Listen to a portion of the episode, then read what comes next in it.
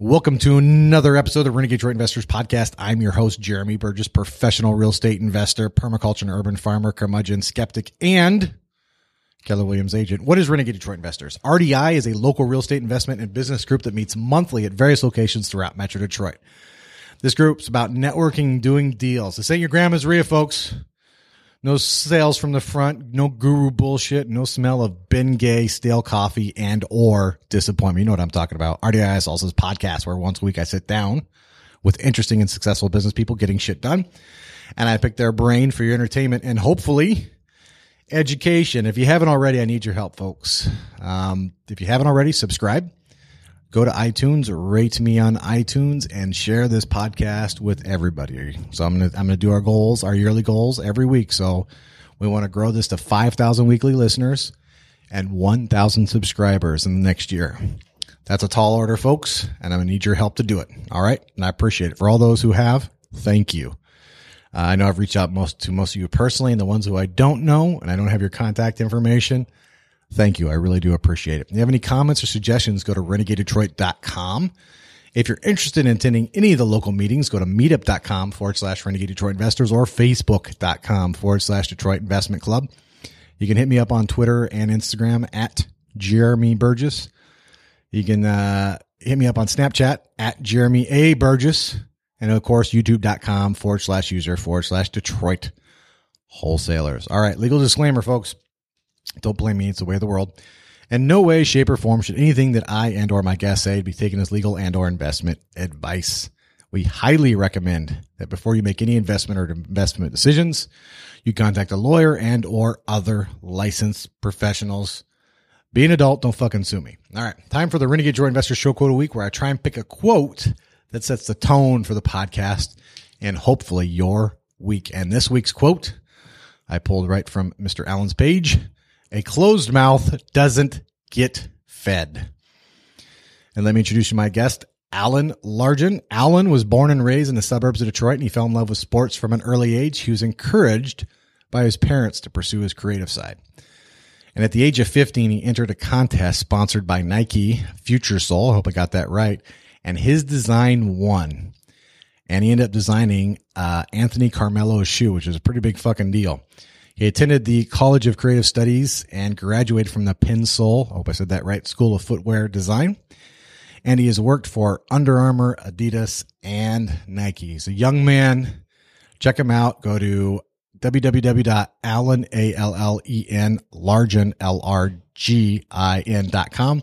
Hit him up on Facebook, facebook.com forward slash Allen dot. And of course, hit him up on Instagram at Allen P. Welcome, man. Thank you. Excited to be here. Yeah. So actually, I kind of Facebook met you from, yeah. uh, I have another podcast, the Daily Group podcast that mm-hmm. I do with Mr. Chad Miles. Absolutely. And I saw him like something on your page on Facebook. Yep. And I, don't know how I saw, I'm like, who is this guy? he's like, oh, he's my friend. I'm like, yep. oh, you should do an introduction. So I add you as friend and here you are. So how old are you, sir? I am 21 years young. Man, so young. Man, so young. Your shit's together. I was a moron at 21. Actually, I, I still am. I still am. I, I was a moron at 31. Who yeah. am I kidding? so let's just dispense right out of the gate. How does a 15 year old win a national? Was it international or just national? National. National. So that's 300 million people potentially. Mm-hmm. Win a national design contest by Nike. How did that happen? I think most 15 year olds are scared enough or too scared to enter the contest to begin with. And so just by entering it and putting yourself out there, I think you're putting yourself above probably in the 1%. Right. So just entering it and being encouraged to do that. I entered it on a whim, not really thinking anything of it. Um, just, I've been incredibly lucky. I like to think I'm like the luckiest person on the face of the planet, but you know, everything happens for a reason. And I entered and I put myself in that position. So I guess just putting yourself in the right position um, and not being scared to put yourself out there, I'll, you'd be surprised at what can happen. Yeah. So how did you hear about the uh, contest? So I've always been a shoehead. Um, my mom made the mistake when I was in fifth grade. She said if I could made if I made the travel A basketball team in Brighton, uh, that I could get any pair of shoes at Footlocker that I wanted. And so I went and then we went to 12 Oaks Mall and I went to Foot Locker, Champs, and Finish Line in there and rotated all three stores about four or five times to Oh, make man. sure I had seen every pair of shoes. And it, it was about a two and a half hour process. And I finally picked out a pair of shoes. And from there, I was, I was hooked. I didn't want to wear anything else that my teammates were wearing. Kind of, it was like, you know, you have your jersey, and so everyone's kind of on the same uh, playing field in that sense. But I think your shoes are where you can kind of express yourself a little bit. And so every year after that, I would always try and find the biggest bargain, you know, because my mom wasn't going to spend two hundred dollars on shoes for me, but uh, she was going to spend hundred dollars for me. So I was finding what was on sale. I was started scavenging, and then that led me to shoe blogs. And so finding out like Shoe blogs. Yeah, there's that's a big deal, right? yeah, Sole Collector, Sneaker News, Kicks on Fire, Nice Kicks, all of those. Um, highly recommend those. Um, it's just cool to see like what people are wearing. They have style guides, so you can kind of see like what the trends are and everything. So I found that found, that in like seventh or eighth grade, and then um, just one one day I was scrolling down the site and I saw some high school kids that were at the Nike campus, and I was like, "Oh my god!" Like they're at Willy Wonka's factory, right? and and so I uh, just clicked on it, and I fi- I found that Nike was doing this design competition to find the best talent at an early age. So they were getting a lot of college applicants, and they weren't happy with what they were seeing on resumes or portfolios, and so they wanted to find that talent at an early age and kind of um, mold it into you know what they would want after college. And so um, found that the first year, got too nervous the second year, didn't enter it and then finally got the courage the third year to enter it. Uh, I was 15. Um, and so that's how I found the contest was just, I don't know, just my obsession with shoes. Like I'm sure there's real estate blogs that you look at and Absolutely, yeah. You know, like everyone kind of has their little niche. And so that's, that's what I found, uh, were the blogs and that kind of led me to the contest. Man, that's awesome. I wish there were blogs when I was your age. That's Yeah. so like to be so obsessed with something. I still am, but uh, it's it's more intense when you're young. I, Yeah. I think I used to be so obsessed. So you call yourself shoe heads? Is that, is that what you call? it? Sneakerheads, shoe heads, whatever. Yeah. sneakerhead shoe head. Uh, obviously, it does involve design, Mm-hmm. right? But but what? Because you said what about the shoe says allows you to express yourself. Let me give you an example, like a hat Yeah. Or maybe a shirt, right? Most people go for the shirt, right? They get order a shirt from their favorite band or whoever, Yeah. right? Why shoes? shoes um shoes go with you everywhere like that's the contact between you and the ground everything else is kind of like even though you sweat in a shirt or whatever um the shoes you can kind of it's been on that journey right? And so like with you with your steel toe boots like they're a little bit more rugged and, and they've been worn so i can tell like you're kind of nitty gritty right? You like like doing things with your hands and like you're you know you like gardening and all that and growing like and i can tell that from your shoes right? And before you even say anything i know a little bit about you. And so like that's what i love to do when i look at people. It's like okay what shoes are they wearing? That's a little bit of insight into like who they are. Damn. so that's that's what i love about shoes and also like i mold my outfits after my shoes in the morning so instead of picking what shirt i want to wear it's what pair You of shoes i want to wear shoes. and then i kind of build up from there so i'm a little bit different in that sense um i'm a lot different from my friends like even chad like if I have an extra pair of shoes that maybe fit him and I haven't worn them in two years, I'll give it to him. And like he's obsessed with those. And it's just my sneaker collection's grown grown that big that I'll go in my closet and I'll look at something and I'm like, I haven't worn that in a year, year and a half. Like it's wasting space in there. So I'll just give it to one of my friends. So it's kind of cool. Like they've gotten better sneaker collections as like mine's gotten bigger. So that's been kind of cool as well. You're like a sneaker prophet. Or Yeah. something, right? Yeah. I like to think of it. That's, that's a good way to put it. I haven't put it that way yet, but that's good. Yeah, yeah. You, you could you could steal that. I'm good at some of those uh, two worders, like my special thing. So I like that. So it's where you, where you contact the ground and is always with you, Mm-hmm. right? So and you did before when we were off air. One of the first things you asked me is about my boots. Yeah. So yeah, that's that's he's not making that shit up. He really did it. absolutely, so yeah. yeah. and then you can tell they're scary about a lot about me by my boots. I guess they do. And maybe you need a little work. Since supposedly I'm a professional, I use that word lightly. Yeah.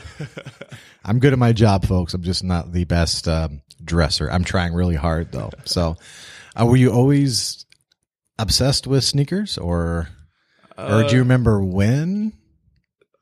I have a very like obsessive personality. Like I'm very much a perfectionist. So when I find something that I like, like I kind of go all in on it and I find out everything I can find out about it. And it was just something about shoes. Like when I walked into the Nike outlet, um, when my mom took me there when I was younger, like just the smell of the store, everything about it was really cool. And then I love basketball. I'm a basketball nerd. And so it, I always liked watching basketball from like the like the TV read, right? So you're the TV's like 100, 200 feet away from those guys, and you can still kind of see the silhouette of the shoe. So it was it became cool when I could start to recognize those shoes from 300 feet away.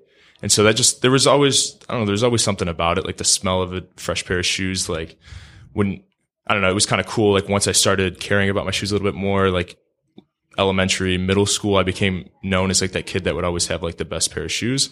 So you'd like walk into school and like everyone wears like the same shorts for the most part. Everyone wears like the same shirts, like, and then you walk in with a different pair of shoes and everyone's like, like, oh shit, like look what Allen's wearing. And that became kind of cool for me. And so that kind of was a little bit more of a motivation for me to do that. And then you just see like the epic commercials that Nike did. Like Nike's an amazing marketing company and you saw like the Michael Jordan commercials growing up. You saw like the Kobe Bryant commercials, the Vince Carter commercials, where those guys are like flying in the air, literally, and they have these slow motion camera angles, and like it's that shoe. And then to me, as like that white suburban kid that's mediocre athletic, right? Like if I get those pairs of shoes, maybe I'll jump two inches higher. And that became like, I don't know, that storytelling for me was like, I want to be like Kobe Bryant or Vince Carter. And that's why I wanted to go buy those shoes. Man, that's cool. I like I like how obsessed you you are with it. Um, Yeah. Walk as best as you can remember. I know it's been a few years, but Mhm. obviously, when you submitted your application, the third year, right? First, I I think it's very interesting. You you, you wanted to do it at thirteen, but didn't. Yeah. Wanted to do it at fourteen, but didn't. Yeah.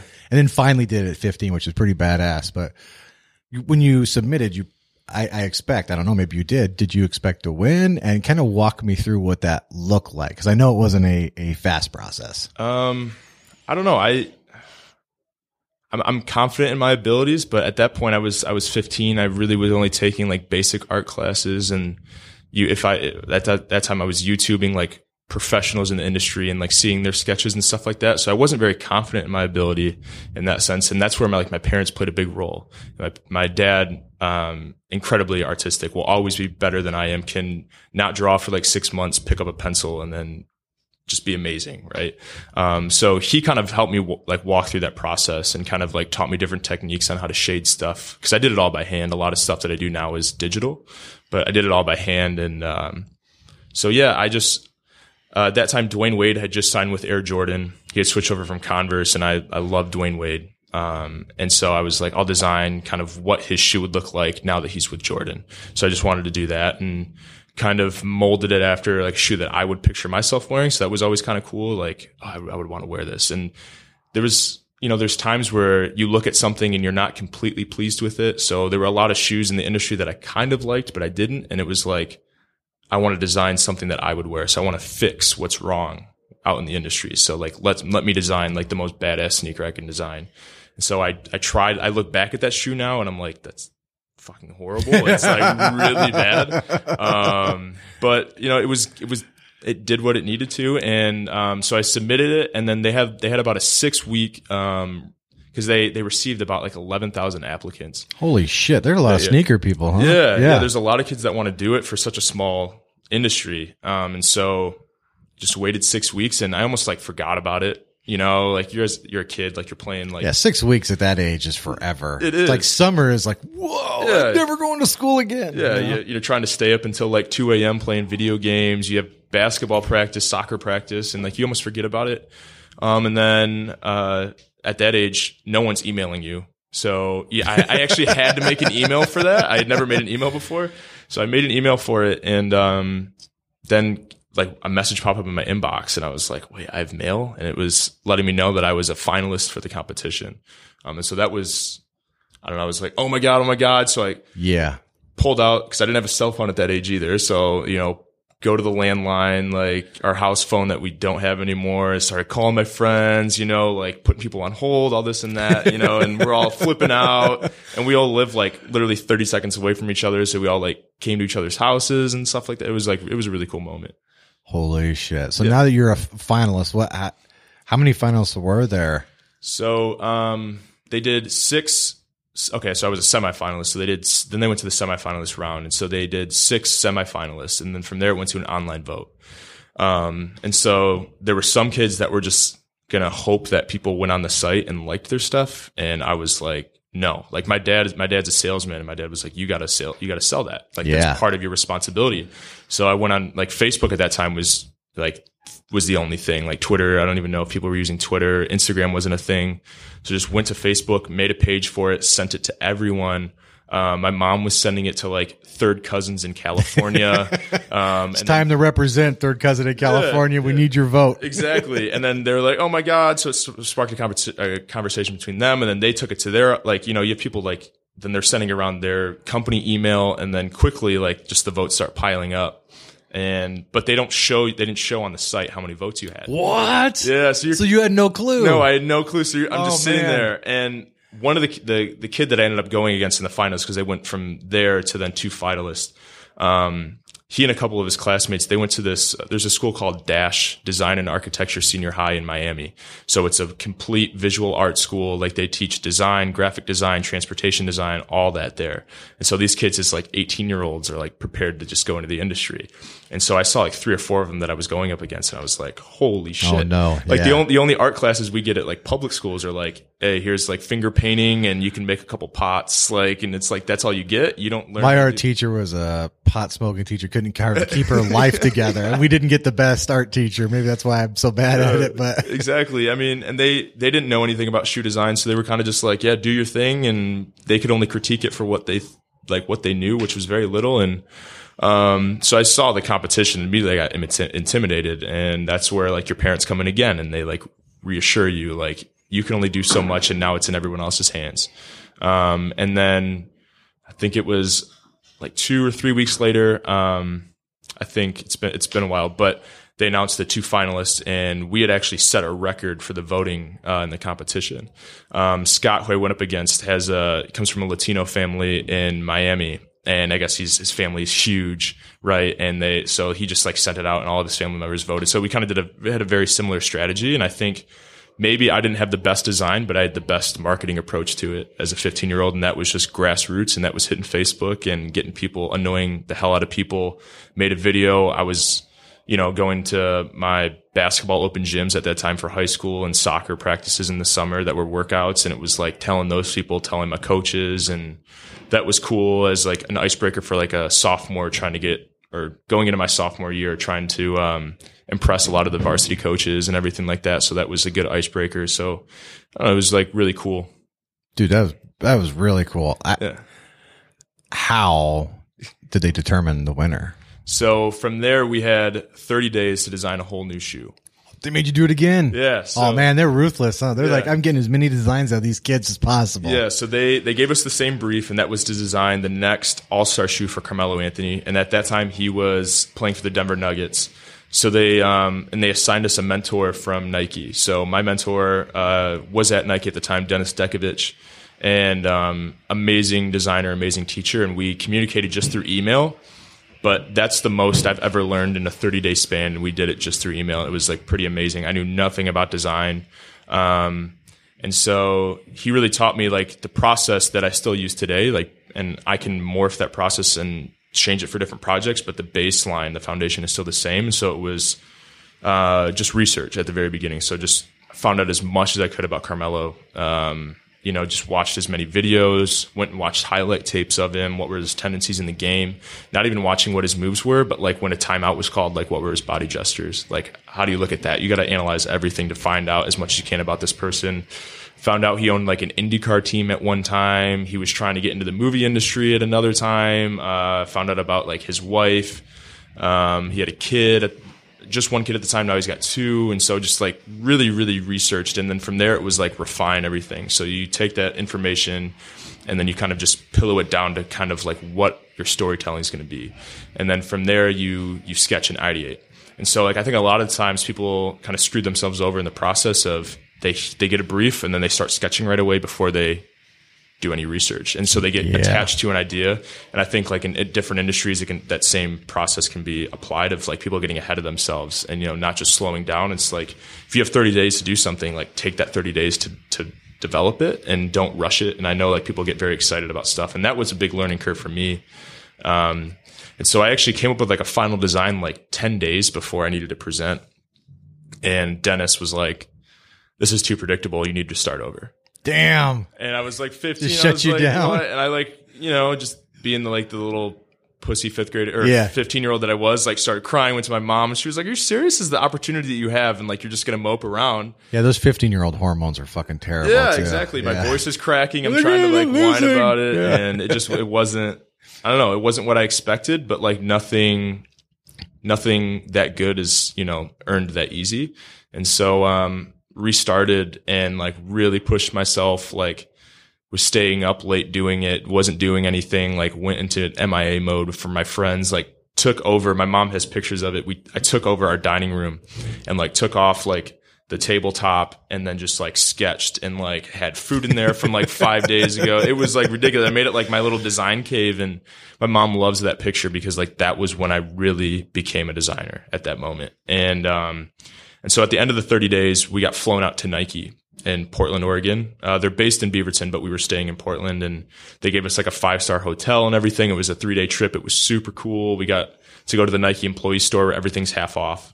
And so we got gift cards. And so I had a $500 gift card. And so Oh, it's like a yeah. thousand dollars worth of stuff and you have to fit that in your, in your luggage to go back. I will find a way. Yeah, some kids, uh, some of the people that were out there, they bought like additional luggage bags to fit everything else. Yeah. So they were spending like a hundred dollars on a bag just to fit more shit in it. Um, but it was really cool. Um, learn like I didn't have business cards, didn't have a resume, and I learned that I needed to have that. Even though I was 15, like I needed like I learned that you are your own brand. So no matter what company you work for, you are your own brand. Like that brand, like the company you're working for is buying into you for your abilities. You know, you're not just going to that company for their abilities. And I really, really learned that, um, at an early age and which was good. Um, and so I got to meet with like top executives of Jordan, uh, Nike, the top designers and network with them. And like, they're still some of my closest mentors till this day. Um, big mentor of mine is the guy who actually ran the competition was D'Wayne Edwards. And so he was the creative director of Jordan at the time. So it was really cool to like get a tour from him, see the, see the designs that were coming out in two years. And then the last day we had to present. So we, you know, uh, there's this auditorium at Nike called the Tiger Woods Auditorium and it seats like a couple hundred people. So we got to go up on stage with our boards, um, present to, like I said, a judge panel of like the Nike executives, Jordan executives, the top designers, top bloggers in the industry. So it was like you weren't just selling it to a designer, you were selling it to like a business minded person as well, which is like completely different. And then also a blogger who's just the, like the consumer. So you had all three people sitting there and you had to please them with your presentation. And we didn't know who we were presenting to before we got there.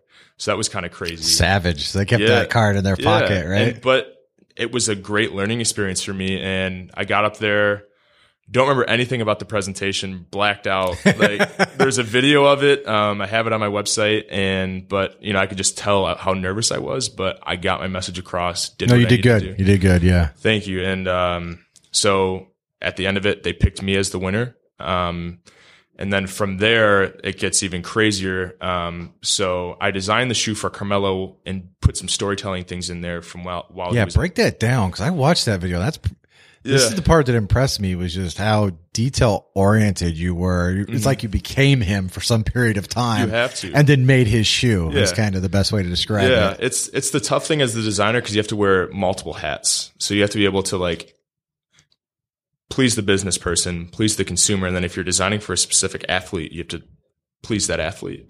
And especially a Jordan product, like Jordans are such lifestyle shoes and they carry such a strong legacy. You have to please those people that have been with the brand since like 1985.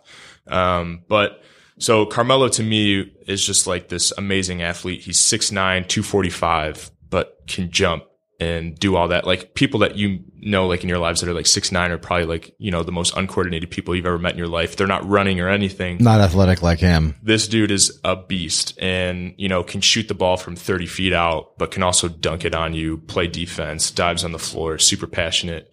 Um, and so that was, I need, really needed to tune up the performance. And what I noticed was at the time he owned an IndyCar team and it was like, I need to make this shoe a cockpit. Like he's the IndyCar driver. You know, he's going around these corner. He's, he's banking. He's, you know, doing sudden movements. He's going full head of steam, but then he needs to brake and the, like, you know, while he's getting the tires changed, right? Like during a timeout. And so that, that's what I, I, what I thought of. And then also, um, he was kind of ascending towards towards his prime in the league. And then on the shoe, I kind of made um, I took Nike's Flywire technology. So Flywire um, comes down from your laces and it's like cables. So at the time before that, shoes had to be like layers, layers, and layers. Um, and what Nike looked at was like suspension bridges, like the Golden Gate and everything. And it's like you don't need a bunch of material; you just need cables that do this do the same support. So taking those cables from the laces down to the sole, kind of wrapping around your foot, and it was like they had developed kind of this conventional pattern that they were kind of repeating, and no one was really designing that pattern. So I decided to make the shoe kind of um, a little hint to like a rising sun. And so Melo at the time was like starting to break these records, was starting to come into his own, develop like this Hall of Fame, you know, resume. And so he was kind of this rising star and like the legacy of the league or this rising sun. So I kind of you know, made that pattern while also carbon fiber had never been used on the upper part of the shoe. It had been used in the bottom as like a shank.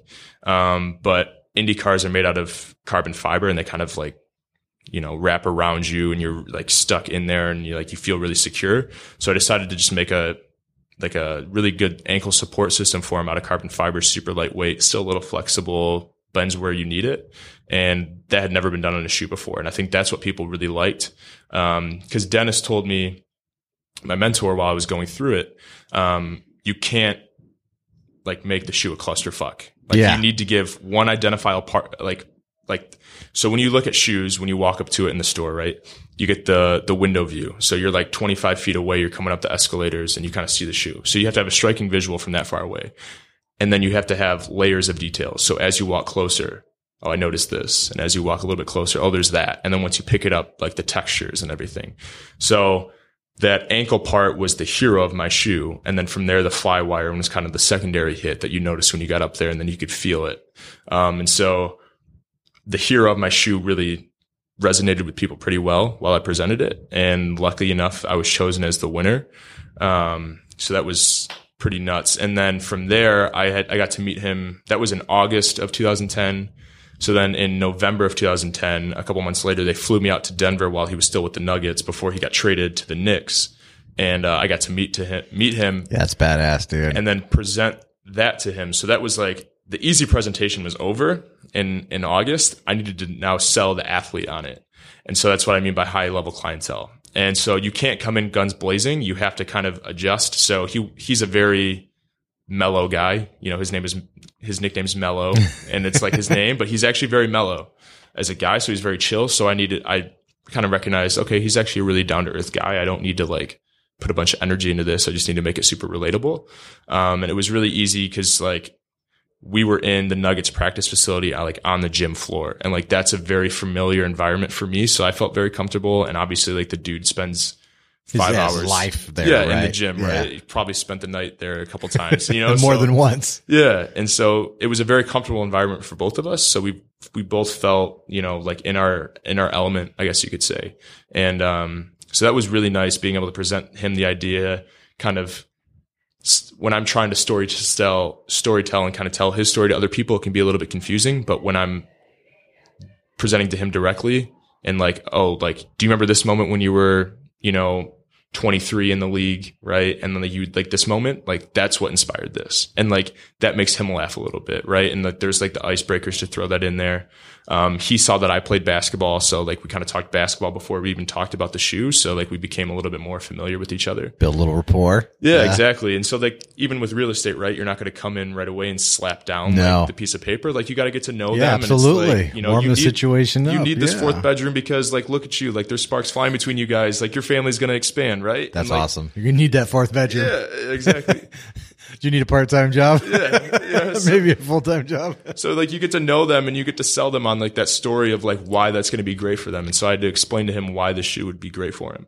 And so, but then there's also the business side that comes in. So there was a target price. We needed a certain margin on the shoe. I knew nothing about that. And that wasn't given to me while I was designing it. They wanted me to design my blue sky project per se for it. And then from there we would pull back. So it needed a target price and needed to be out to market in like six or seven months.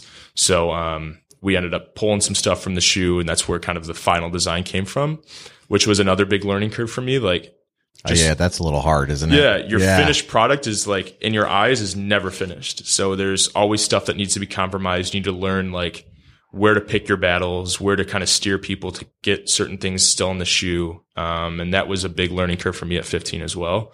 So, um, you know, but then later in March in 2011, he ended up wearing the shoe at the Palace of Auburn Hills against the Detroit Pistons. I got to go see the shoes. He had the worst game of his career at that point in my shoe. No. Yeah, so it was uh it was oh God, they were playing the Pistons when they had still had Charlie Villanueva and like Ben Gordon, right? Like the two worst signings in like franchise history.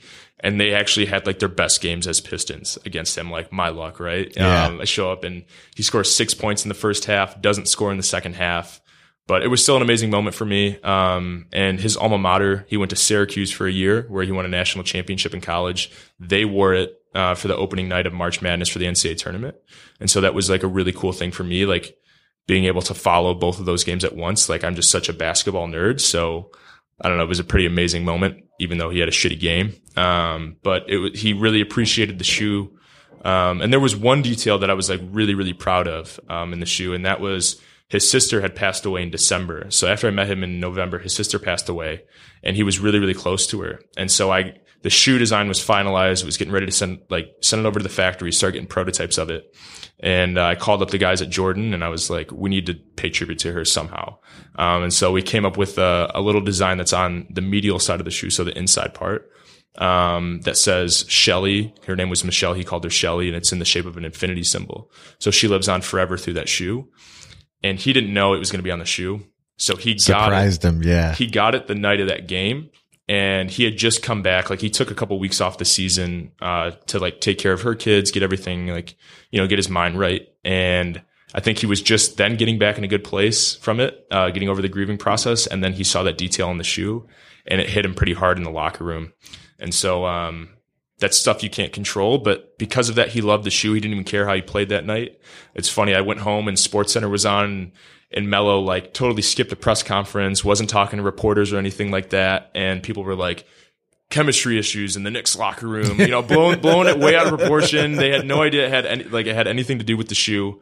Um, but it was a really special moment. And then he actually autographed the shoe, wrote me a little note, and sent them to me. Oh my. so I God. had the game worn pair, um, and that was you know a pretty amazing. What a fucking moment. cool thing to do for you, right? Yeah, right? exactly. That Like- guy's cool. Yeah, you know, not all athletes are you know douchebags. No, right? I bet most of them are probably pretty decent people, yeah, right? exactly. So that was like a really cool opportunity, and like that contest still, you know, every now and then pops up with like a certain moment or something like that, or like a connection for me. So it's still the gift that keeps on giving, which has been really, really cool. Man, that's awesome. So, eh, guys, you need to go Allen Largin and see the, actually, even for me, I'm not much of a designer style. It's kind of a badass looking shoe, dude. Thank you. It looks good. Thank it, you. it just looks good. I Thank don't you. know. So go, go check it out. It's going to make more sense what he's talking about too. Cause what he's talking about makes sense to me because I looked at it. Yep. So go pull it up if you haven't already. You probably already have, and it's going to be in the show notes, uh, as well, folks. So Mm-hmm. now, obviously, when you're going through this whole process, not everything worked out right. Yep. Right. So what was the lowest point for you? When you're like, oh, it's I'm just doomed. I'm just uh, whatever and never going to win. Or was, what was the lowest moment? So two. So when Dennis told me to restart my design with 10 days left, I was like, should I even fly out there? Like, I'm thinking like before I actually pulled the design together, I'm not gonna have anything to show. Like, I might, it's not gonna be finished. I knew who I was going up against. And so that was a pretty low moment. Um, but it was a very much a character builder for me. Um, growing up playing sports, I've never been the best on my team. I've always been the sixth man on the bench. Even growing up, I was like, if we had a 10 man team, I was the 10th guy in like fifth grade. Um, and I realized it wasn't my skill that was going to get me play time, um, but it was my attitude. So I'd always been coached to be the first one off the bench, encouraging people. And so I've been very resilient through that and like just transferred that mentality over to design. And so like that was a big like ego check for me through the contest. Cause like also I just come off of making the semifinalists and like all my friends are like talking me up, like, you know, and you just kind of, you know, you're 15. Yeah. Like, you, you have an ego, like you're already Oh, like, hell yeah. think, think you're a badass at 15. And that was a big ego check, you know, just that one email, like start over, period, Dennis, like have a good day. and so that was, Your life is over. yeah. No. Yeah. And then also, um, so the shoe was supposed to come out in like March when he wore it, but um, with him getting traded, so he got traded right after I met him uh, in the middle of the season. So he went to New York. So there were certain colorways that they had planned in materials that had, they had ordered based on those colorways. Then they had to scratch that because they were like Denver Nugget, like baby blue colorways. And he was going to the Knicks where it was like orange and all of that. And so, uh, they needed to, that delayed it coming out. So I was getting very excited for it to come out. I wanted a pair. I wanted to wear them.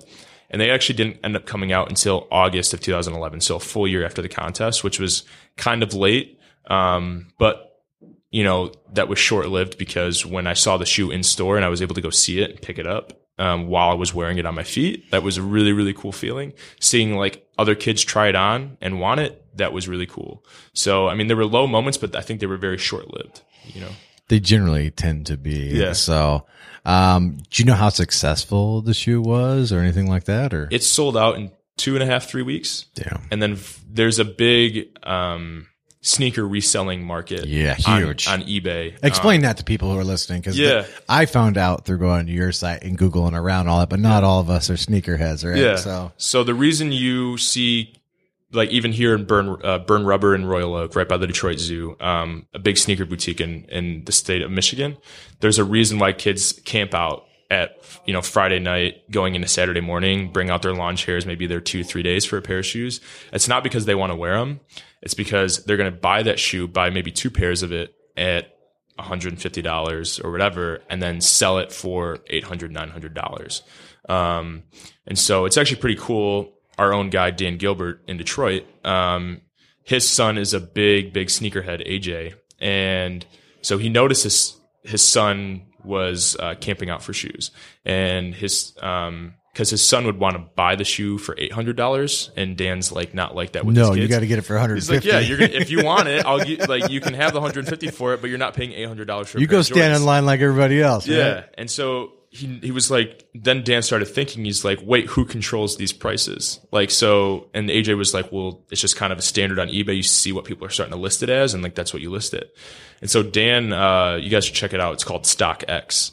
And um, it's this website, and there's also an app for it. And so it's the sneaker stock market. So it lets you, it actually has like a stock reader on it.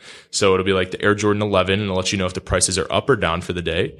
Um, it'll let you know by size because certain sizes are harder to get than others. So like a size 13, there's less pairs of those because less people wear that. So that shoe's gonna be a little bit more expensive at a size 13 because there's less of them. Damn, this is serious business. Yeah, man. and it's crazy. There's people that literally do nothing else but resell shoes, and it's it's a pretty insane shoe thing. flippers. Yes, exactly. It's Yeah. yeah. House flipping, but in the sneaker market. And so if you can buy like think about like your profit margin on that. You're buying something for $150 and selling it maybe for a grand. That's a big profit margin. Hell yeah. And so um, the reason those kids are camping out and getting mugged for shoes is not because they want to wear them; it's because they're going to sell them. Um, so you see like kind of like the stuff on the news every now and then of like kids getting mugged or killed Yeah, for their shoes. absolutely. Unfortunately, like that's just something as in the industry you can't control. Um, but those kids are getting mugged and killed or camping out because they're going to flip it. And so there's, it's pretty crazy. There's like 13 year old kids now, if you go on the, like on the internet that are walking around at like sneaker, um, cons and stuff like that, where there's just like tables set up where just a trading platform for shoes and they're walking in, like getting driven by their moms to that. And they walk in with like two grand, three grands or worth of cash and they're flipping shoes there. And it's like they're 13 year, 13 years old. And it's pretty cool because it's teaching kids how to be entrepreneurs in their. Absolutely, right? So Supply, actually- demand, that kind of thing. So it was pretty cool to see my shoe get involved in that. It was on eBay for about $400, $500. So it was a $130 shoe and people were flipping it for that much. So that was pretty cool. Um, and it sold out within two and a half, three weeks. So it was pretty sweet. It's good marketing strategy on Nike's part to make Absolutely. such a limited supply Yep. Mm-hmm. and just get everybody foaming at the mouth. They could be greedy and try and sell it for more, but Yep. no, just Yeah. just get in and out fast. So Absolutely. So that StockX is that um that's just basically a place for people to go who are really interested in the sneakers, right? And they can see. Absolutely. Did um Dan Gilbert or who who put that together? Is that uh, Dan completely. So he has a he has a team that sits with him at Quicken. So it's kind of his creative team. So when he comes up with an idea, goes to that team and they develop it. they just do it? Yeah, and so they developed it in under like six months, up and running. And the I think the coolest part for me about it is um, Dan noticed all the violence within sneaker trading. So there's like Facebook pages to where it's like, hey, you want to meet up trade shoes, whatever, I'll come get this from you. So obviously that's a recipe for disaster because Yeah. when show, someone shows up with $800 worth of cash, they're going to get mugged. That person's going to keep the pair of shoes or people, there's a huge, um, fake sneaker market. I was going to say like Cuban cigars, right? Yeah. Anything like that. There's going to be a knockoff. it, there's about a two billion dollar industry, and customs actually like that's one of their biggest things they look for when you're traveling from about like somewhere in Asia or Europe, uh, coming back to the U.S. is fake sneakers, um, and so.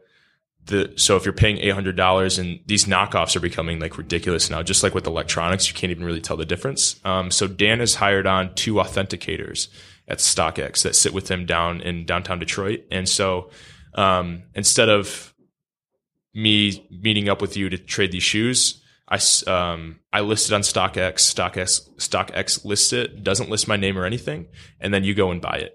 And so I have to send it to StockX. They check the box, make sure everything's like stock, like never been worn. Dude, that's that. awesome. What a great idea. Yeah, and so you know exactly what you're getting when you buy it. And what's cool is, um, as a as a seller though, like a lot of these people on eBay have built up a reputation, right? And so it kind of takes away their reputation, but you're able to build a profile on StockX that will then lead to like incentives for you. So like if StockX realizes that you're selling five percent of their inventory total, which is a big chunk for them, um, they, they give you incentives as a seller. So there's like rewards for that, and you can actually see like what shoes are selling the best for you. So if it's Adidas right now for three months, you can go buy more Adidas. You know right? where to go and get some Exactly. more. Yeah. So it really encourages that. Yeah, so it's actually pretty cool because there's been nothing like it. So just like how Dan is now controlling all of Detroit, he might be able to control the rest of the sneaker The industry now. sneaker market is his now too. Yeah, so or the secondary sneaker Yeah, market anyway. Pretty cool. That's awesome. How, what what percentage of these sneakers do you think are sold on the on the sec- secondary market? Um, I think it's a small amount. A lot of it's more like the hype, like uh, lower volume shoes. Um, so it's not like the shoes that you can just go buy at the mall. A lot of the time, it's like these shoes are gone within an hour at the mall when they get put up. So it's it's a I would probably say out of like if we're talking just basketball and running shoes, I would probably say it's like five to ten percent that are going to be resold. Um, and that's just because like they're like the colorway that everyone wants, or it's that one model that there's only going to be 10,000 pairs made. So it's a very small percentage because when these companies do like their big sneaker runs, so if it's like their big money maker for the year, they're going to do like a million pairs of it or 500,000 pairs. The stuff that people want is the super limited stuff that's like five to 10,000 pairs. Yeah, I seem keep the inventory really low. Yep. That way they can drive up demand. Absolutely. Man, that's Absolutely. cool. At does StockX, do they do like any sort of since they have authenticators, they do like a guarantee where like if Absolutely. That's a fucking great model. Yep. Yeah. Who's going to compete with that? No, no one. Yeah, is. that just No one destroys every, you know? So if they get it wrong, you get your money back. Yep. Right? That's what a great idea. Yeah. When did they put this together? in the last year. Uh, I think it went live about five or six months ago, and the idea was thought of late last year, early this year. So they were super quick in getting it up and running. Um, but it's a phenomenal platform that I think has like exponential growth to it. It'll be pretty Absolutely. I wonder what other crazy industries that that could be applied to. I'm just thinking of like the, this may be before your time, like the Beanie Baby, uh, baby craze. Yep. or the first time when they re-release when they read uh, the new episode of Star Wars that everybody hates, Yeah. and they came out with the action figures. There was like a run up on that. Not Yeah. Mm-hmm. so much anymore. I'm just wondering what else it could be applied to. Yeah, I mean, I think once you get like they could easily transition into clothing, super limited clothing that people want, all of that. Um, so it could be applied to anything. And That's crazy, dude. That's crazy. So okay, man, what an awesome experience. Um, what do you think was the most important thing you learned going through um that process? Right? Because I, I know you learned a lot, but if there was maybe one or two things that you learned, you know, I think the foundation of design that I talked about, because I can apply it to anything. So whether it's business thinking or anything, it just taught me how to be a, a problem solver, identify that problem, uh, how to fix it, ideate around it. Um, and then, you know, not just coming up with one solution, but multiple solutions, what solution is best for that. And then how to tell that story and sell it. So whether it's, if I want to go into business later, it's like, okay, where's the hole in the market? Like, what are people not doing? Identify that problem all right, start brainstorming, come up with five or six solutions for that. Okay, people need this, right? And I think this is the best one for it. And then how do I sell that to people? How do I brand it? How do I market it? Um, whether it's design, like I said, or business, I think I've been able to apply that to like anything that I do with day in and day out. And that's been super useful for me that it's, I'm not, it's not just a pigeonholed, you know, one off skill. It's a whole mindset and how I identify problems day by day. That's pretty sweet.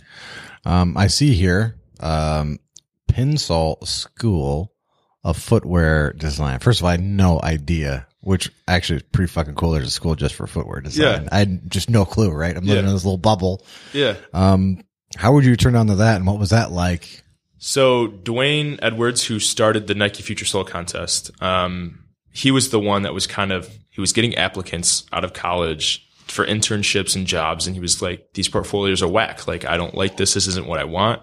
Um, and so D'Wayne has a pretty crazy story. He uh, grew up in Inglewood, California, so like the ghetto of Compton. Yeah, that's, that's not good. Yeah. Yeah, and so um single mom, like it's a pretty amazing story that he just made it out of that. Like he says he was supposed to be a wrong statistic, like the statistics that we look at and we get, you know, disappointed by. And uh so he just he grinded and so he in school kind of like me was a sneakerhead. Um his friends they didn't have the money to spend on big shoes, so then his friends would buy maybe shoes that they could get in a different color that didn't match their school and he would paint them. You know, to match the match the team colors I like that. I so like then sort of, and then also with the ability that he could draw anything that he wanted, kind of combine those two. Um, and was, I think 18 or 19 at the time, saw a small little newspaper clipping for a Reebok shoe design com- competition. So just like how I found my competition in the blogs, he found that in a newspaper clipping that was, I think he said a quarter inch by a quarter inch. It's probably the smallest print for that newspaper that week.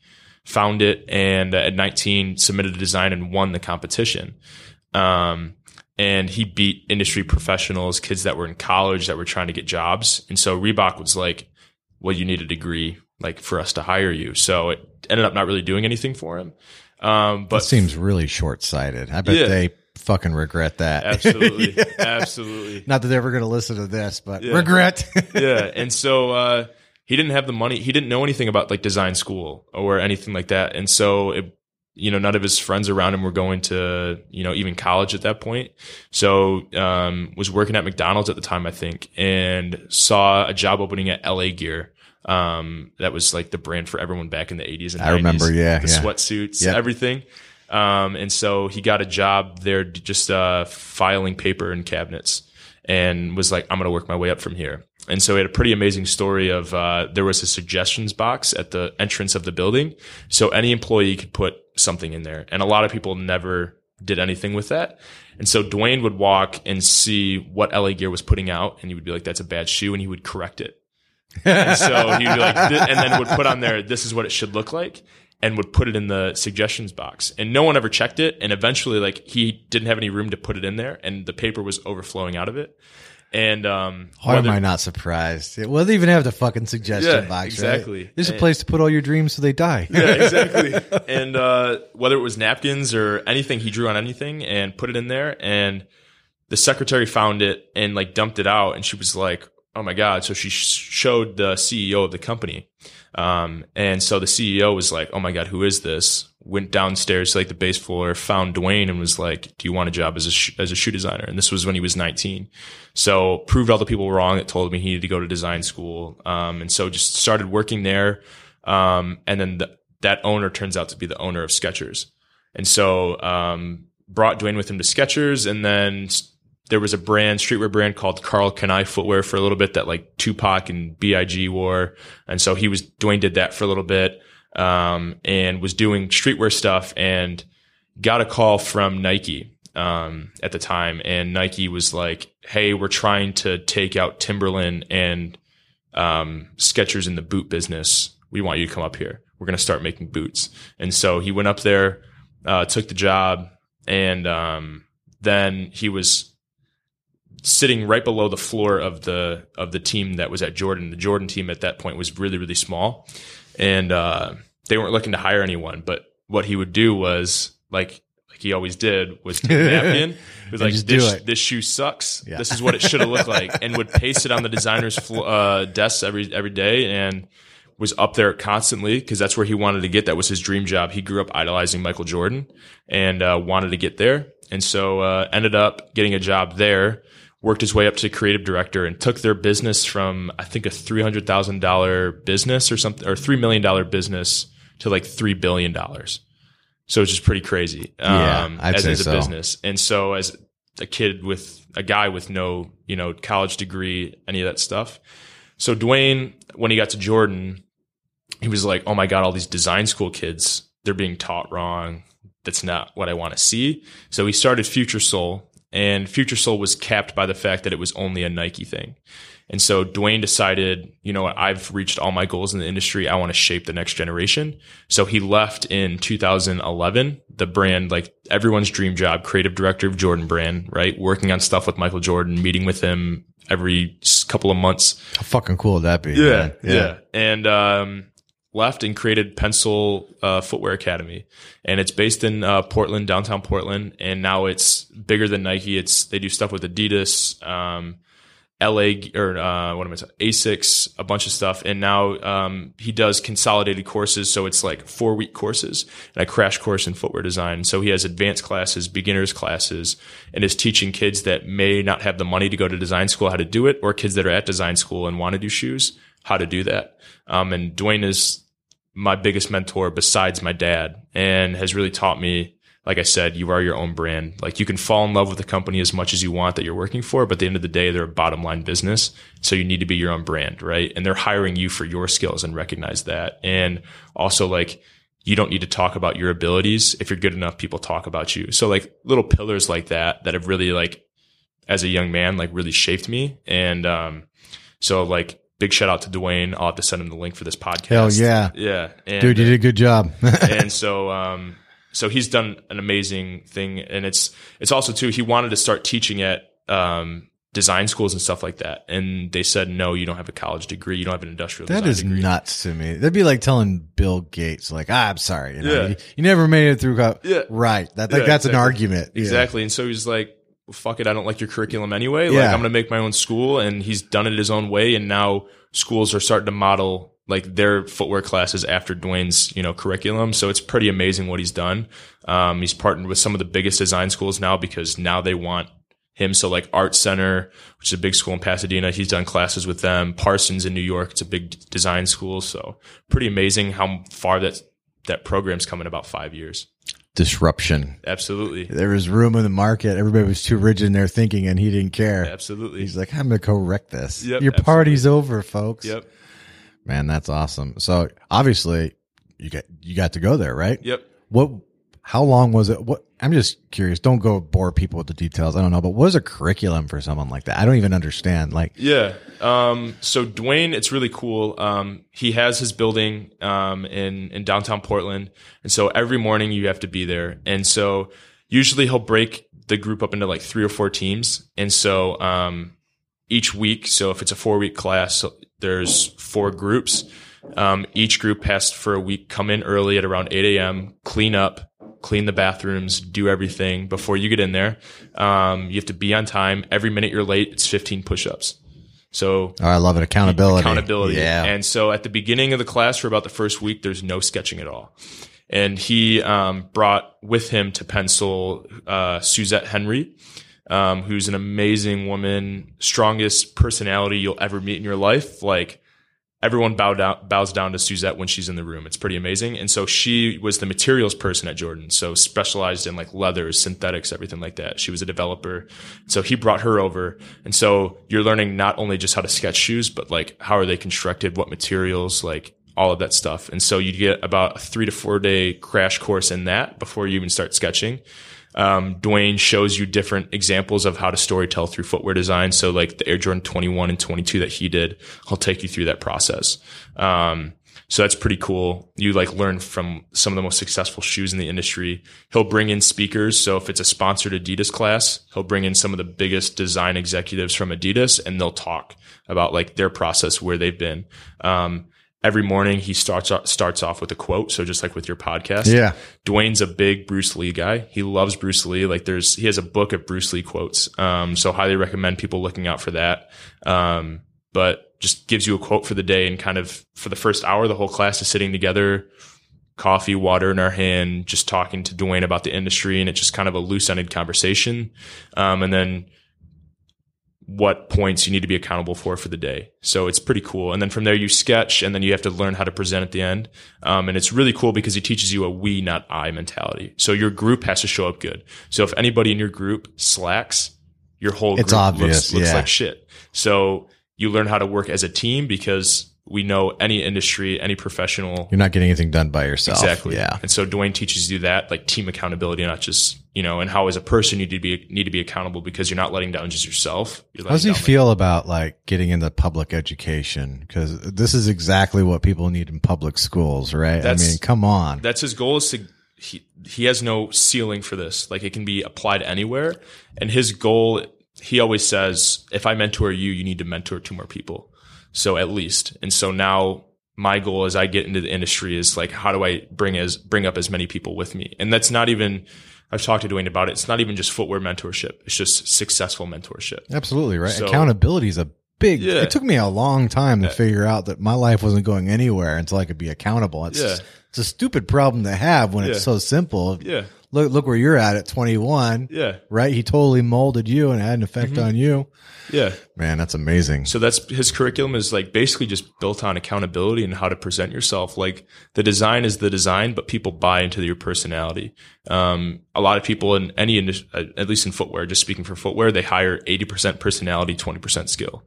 Cause like if you need to create a cohesive range, so if you need to create like a whole season's worth of something, the team has to work together. It has to be one vision.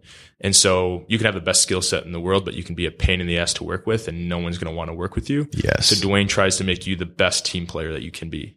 Well, yeah, you're not going to be successful if you can't convince other people to do the things you need them to do to be successful, right? Absolutely. Well, that's one thing I want to go through. I'm, and obviously I can tell. I love stories. I think that's why mm-hmm. this podcast is semi successful. I don't want to say successful, but marginally successful. Yeah, stories are interesting, right? Yep. There's a huge emphasis. You go through your website, storytelling through design. You've mentioned it multiple times here, though, too. From start to finish, let's talk storytelling through design. And I don't Yeah. care how micro or macro you want to be, whatever Mm-hmm. you want to talk about it, because I'm fascinated by your perspective on this. Yeah. It's the, I don't know. The reason I fell in love with shoes was the story. Like the reason kids fall in love with shoes today is because Steph Curry is that six two person that's not big like LeBron James. They see themselves and they want to wear his footwear based on Steph's story. And that's, that's what it's all about. People buy the why, not the what.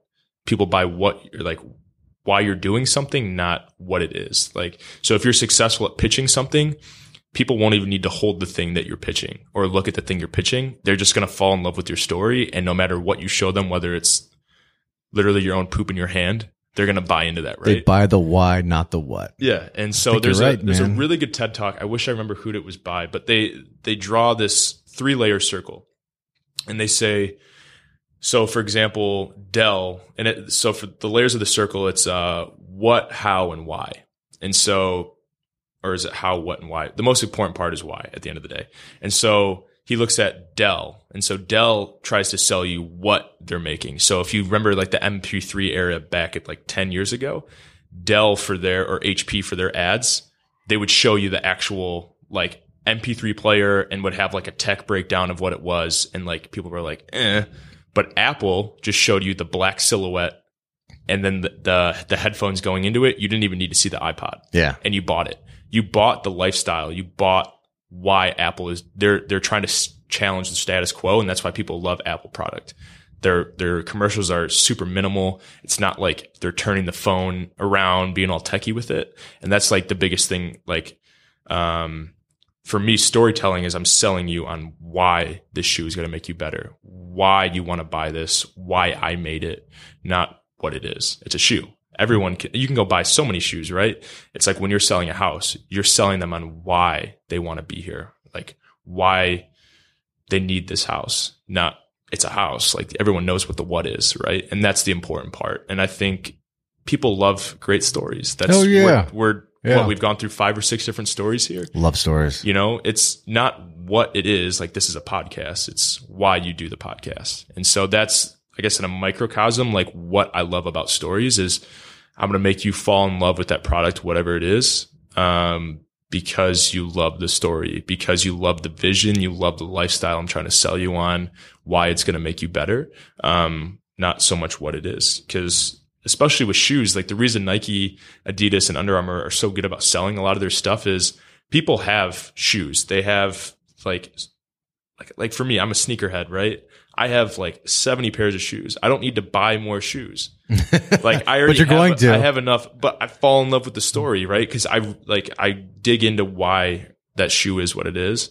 Um, and like the reason, like I said, the reason I fell in love with shoes was seeing like Kobe Bryant win championships in his shoe. And like, that's why I wanted it, not the fact that it's a shoe. Like, you know, the difference between like a Nike, Adidas and an Under Armour shoe isn't that, isn't that big.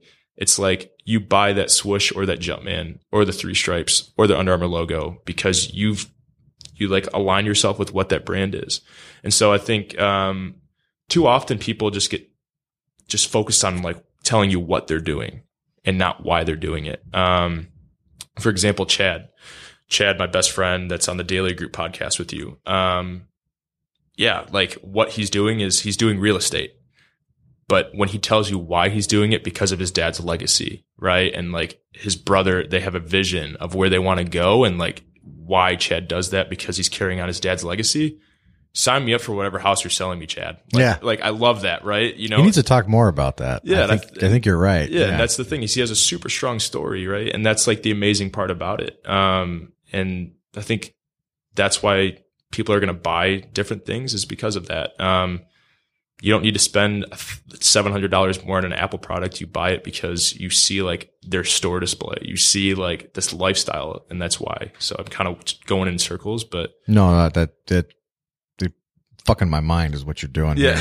I'm thinking all about the RDA podcast and how Yeah. I could reframe and like it's like while you're talking, I'm like, oh, geez, he's fucking right. yeah, And then the thing that jumped into my mind, I don't know if this is right or not, but just jumped right into my mind was when you're buying the product, you actually don't really care so much about the product, but you're buying a piece of the story, right? Yep, Something absolutely. like, and that just clicked on me. And then I started thinking, how can I sell that? Yeah. You know, so I have, Yeah. what story can I create that somebody can buy a piece of and feel good Yep. about it, right? Mhm. And that also explains why you have 70 pairs of shoes. yeah, You have 70 stories, uh, Yep. yeah, in your closet, just chilling. And yep.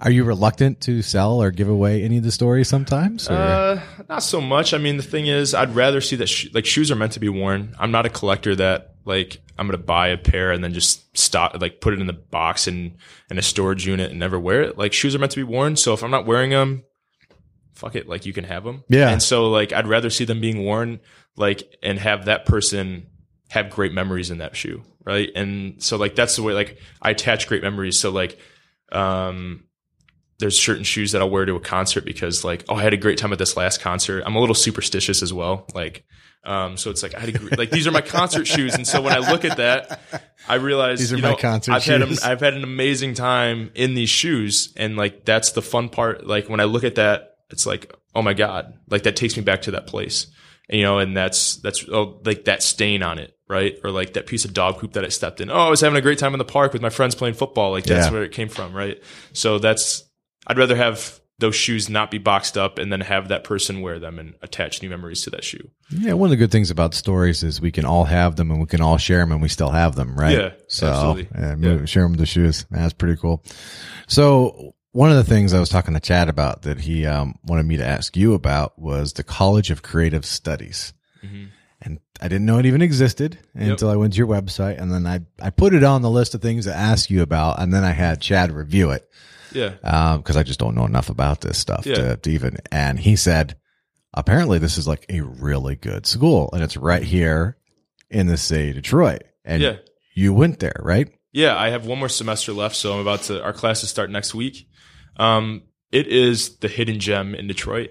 Um, so it's located right behind the DIA. It's right in Midtown. So it's right apart. It's like part of that cultural change that's happening in Midtown, like all the hipsters and art scene that's going on. Um, if you go to like Red Bull House of Art and Eastern Market, I don't know if you've ever been. Um, great art galleries. A lot of CCS stuff is on display there. Um, but it is one of the top design schools in the world. So it's it's really specialized in um, car design. Obviously, with the big three being there, Yeah, that makes So sense, right? We we have a lot of our school paid for by the big three. Um, when the new Corvette model came out, what was that two years ago? GM auctioned off the f- like serial number, the first car made of that, and it went for like a million something dollars. All of that went to CCS. So, um, but if you guys don't know about it, look it up. Also, it's like Michigan's a very conservative state. So when kids are looking at their school choices, like, oh, I'm going to go to U of M, I'm going to go to Michigan State, I'm going to go to Central, like there's, and there's nothing wrong with that. Don't get me wrong, but I see kids with like tons of artistic potential. That we have advertising as a degree, so even if you're like not very good at drawing, it'll teach you how to like be um, like in marketing or advertising and like how to create those ads. So you become an art director, not just like another marketing specialist. You're the actual art director. Uh, there's graphic design, fine arts, anything visual arts. There's there. Um, Shinola is actually based out of our school. So they're on, we have a, our secondary campus is uh, right off of Baltimore, right by where the Amtrak station is um, in Midtown. Um, and, that's a, that's a little shitty right there. uh, it's, it's, it's improving. There. It's improving. It's I mean, the benefit of our school is like we're kind of a sister school to Wayne State, so we fall under their like security jurisdiction. So it's actually pretty crazy. Midtown is like the safest place to be, like in the state of Michigan, because um, the Wayne State Police. This is actually cool. You guys can fact check. I mean, fact check this. Um, they go through the Detroit Police Academy, but then they get all of Wayne State's resources. So they don't have like shitty cars, shitty equipment. They're not underpaid. No matter what you call about, they will have two squad cars at the scene of whatever if your cat's stuck in a tree in 60 seconds. Damn. So if you're in Midtown at Hopcat, Jolly Pumpkin, and there's something happens, do not call the Detroit police, call the Wayne State police. Um, hey, that's good. That's a good little tip right there. Just for everyone that's in the area, call Wayne State Police. They're amazing. And so CCS falls under their jurisdiction. Um, but what's cool is like Shinola is based on the fifth floor of our Taubman building. So it's, uh, used to be the uh, GM headquarters. So like, uh, where they designed like the Corvettes and like the big, you know, uh, tail, tail ended cars and stuff like that. That was all designed in that building. Um, and so they actually donated it to CCS. So CCS got it free of cost and now they've turned it into the design campus. And then the other campus behind the DIA is like the fine arts and the illustrations, um, and the, like those, uh, majors. So it's kind of split a little bit, but, um, it's an amazing school. At the end of each school year, uh, in May, we have our student exhibition. So you get to see stuff all the way from product design. So like shoes, electronics, car design at, all the way to like fine arts paintings that you can buy um, there, and it's it's pretty amazing. Um, so it's it's an amazing school that like there's only 1500, 1500 of us that go there. Um, but we're creating that school is pumping out some of the most creative people in Detroit, and a lot of us now instead of going to like LA or San Francisco to design or New York to design want to stay in the city. Um, and so there's some opportunities now that are hopefully going to pop up in, in the city of Detroit, uh, for that school to now not send the resources elsewhere and keep it internally uh, in the city of Detroit. But some of the best problem solvers, like the designers of tomorrow for Apple, Microsoft, people that are you know the cars you'll be driving in 20 years, those are designed by kids from CCS. Um, our alumni, absolutely amazing. Um, basically, like a, a, shit ton of the designers that are at the big three um, uh, here in Detroit. So GM, Ford, and Chrysler those cars that you're driving right now were probably designed some way or another by someone from CCS. So it's pretty crazy. Um, and no one knows about it, like you said. Yeah, nobody. At least yeah. if you're outside. If you're not, like, you're yeah. obviously obsessed about it, right? Yeah. So if you're at the margins, that you're like, oh, I don't know what you're talking yeah. about, right? So. But that's, that's how design works. A lot of the time, like, we're the people behind the curtain. We're the mad scientists that are coming up with the stuff. And I'm not in it for the recognition. I just would, I would love to discreetly walk by someone on the sidewalk wearing my shoes or clothing or whatever and see them having a great time. And that's all I need. Um, I'm not, I don't need to be like the marketing person that's like in the commercial or, you know, I don't want that stuff. And that's kind of how CCS is, right? Like it's a great resource for Detroit and it's kind of very, kind of under the radar. Little hidden gem right yeah. in there. Um, so you worked for, um, you interned with Under Armour, Adidas, and Nike. So obviously that probably all kind of came from you won the yeah. the Nike was it the Nike Future Sole comp- competition, right? Mm-hmm. Um, what did uh, the intern process at a at a uh, a shoe company or a fashion company? Mm-hmm. Um, what was that like, and did, did you like it, and what did you learn from it? Um, it's a pretty different process than everyone else. Um, our portfolio, so like our body of work, our designs, our sketches, are what we get judged on. Um, so not our GPA, not how we did in class. I mean, still recruiters like to see that, but mostly if you have a good body of work, um, that's what they like to see. So when we're interviewing, we're running through our designs, running through those stories, selling them on, you know, our projects and how we can implement that into a company. Not so much of if you're a business person, you know, like networking is like a big thing to where your, your resume has like, you know, a lot of the stuff you've done, right? And your GPA is like kind of how you get into different jobs. Like design's a lot different. Um, but our like these are big corporate companies. So, you know, even though Nike is a shoe company, they have marketing, they have supply chain, they have procurement, they have uh, uh, merchandising, they have IT. Um, so all of these companies, you know, it's one big intern group. So at Nike this summer, we had 20 design interns and only three footwear design interns and then 185 total interns. So the company doesn't That's run. competitive, then, isn't it? Yeah, it was 22,000 applicants. So we were literally less than the 1%. So it was a pretty cool thing to hear uh, from Mark Parker, the CEO, the first day of our internship. That was like pretty nuts. You had a $30 billion company, like plus that. Um, to be less than 1% of the applicants that applied is like pretty nuts. Um, but it's, it's actually pretty crazy because I try to encourage people to that have a passion with sports or, you know, or shoe heads to apply to these companies because I've always thought of Nike or Adidas or whatever as like, like I said, Willy Wonka's shoe factory. Like there's something going on behind the doors and the shoes come out off a tree and then they get shipped and like They it is just show up. But it's a massive company. Like the campus there in Beaverton, Oregon for Nike specifically is bigger than a college campus and they're doubling in size.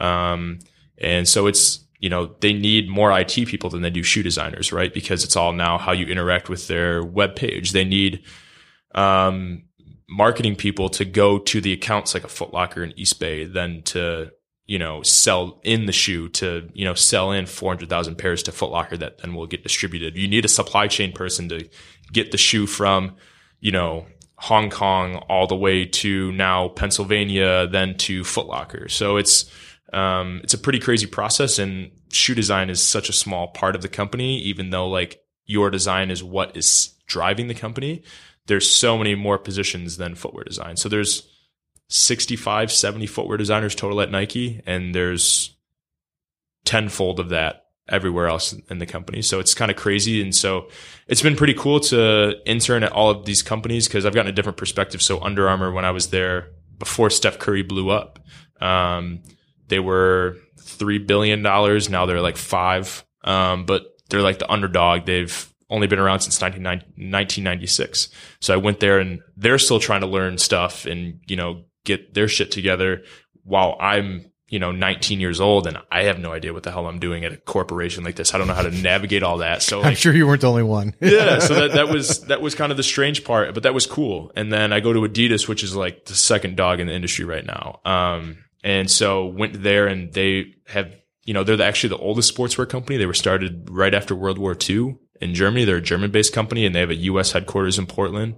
So I went there, and they were trying to figure out how to reinvent themselves as a brand. So it was kind of cool being there to like have all the history and lineage, but the company's struggling a little bit. So like, how do we reinvent ourselves? How do we tell that story? Struggle is opportunity. Yeah. too. That's a lot, a lot of people don't realize that. I always think it's so bad, but that's where Yeah. all the shit really happens is in the struggle. Yeah. So And then you, and then I go to Nike and they have, yeah, at that time, like 85% market share in basketball alone. And it's like, that's, that's bigger than a monopoly, right? yeah, and like that's like, domination. yeah. And so you, I got a taste of all three. And I think that's really important is, you know, I fell in love with Under Armour when I, when I was there and I fell in love with Adidas while I was there, but it was more of, I need to experience everything. And I think people get hung up in college like, oh, I want to spend one more summer at home or this and that. And it's like you have no responsibilities most of the time in college where you're not tied down by someone.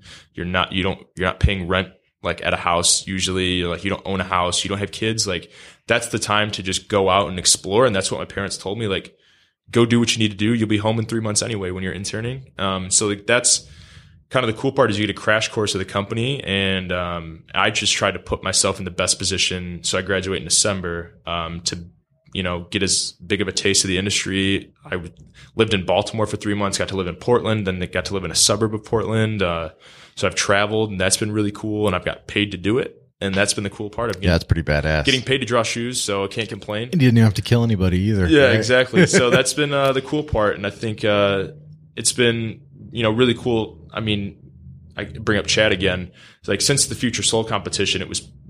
I was talking about uh, someone about this the other day when I was interviewing. Actually, was uh, they were like, you know, how do you see yourself mentoring? And I was like, I don't even see myself just mentoring just people that want to be in footwear design. It was like I just love to come up for everyone. So like how with my friends, like before Future Sole, we just saw ourselves doing what our dads did. And it was like, that was it. And we were just going to, you know, live in Brighton for the rest of our lives, do whatever. and it was like, Ride or die, Brighton. yeah, exactly. And, uh, realized through that competition, life is so much bigger and that like, just cause we're, you know, the average white kids from the city, like suburbs, that doesn't mean that we can't go to the big cities or, you know, there's, there's so much, there's like bigger than the Brighton bubble. And so like, uh, it was cool. Like Chad then got super passionate and super, and he was like, okay, like, yeah, I can implement this. And then my other friend Curtis is now like super successful in supply chain. And then our, we have a friend Joey that's two years younger than us. And, um, you know, kind of has a really cool story. He's worked his ass off from community college now to go to Michigan State. And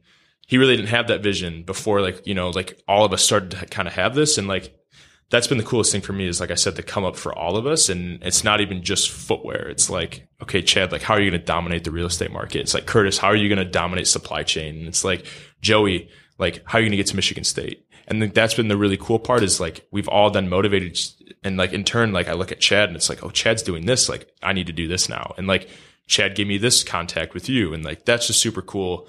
Like not just focusing on yourself, but then how do you make everyone else around you? Cause you are who you hang around, right? Like you are who you surround yourself. Yeah, the top with. five people. It also sounds like you guys have like a informal, or maybe it's more formal, like accountability group, right? Yep, exactly. At least semi accountability. Like, Yep. what are you doing? Yep. Oh, I don't know, man. Sounds like you're fucking off. Maybe you should do a little bit Yeah. more, right? Yeah. I love friendly competition. Like I'd rather have someone be completely honest like with me than just like sugarcoat it because you're not going to get anywhere sugarcoating anything.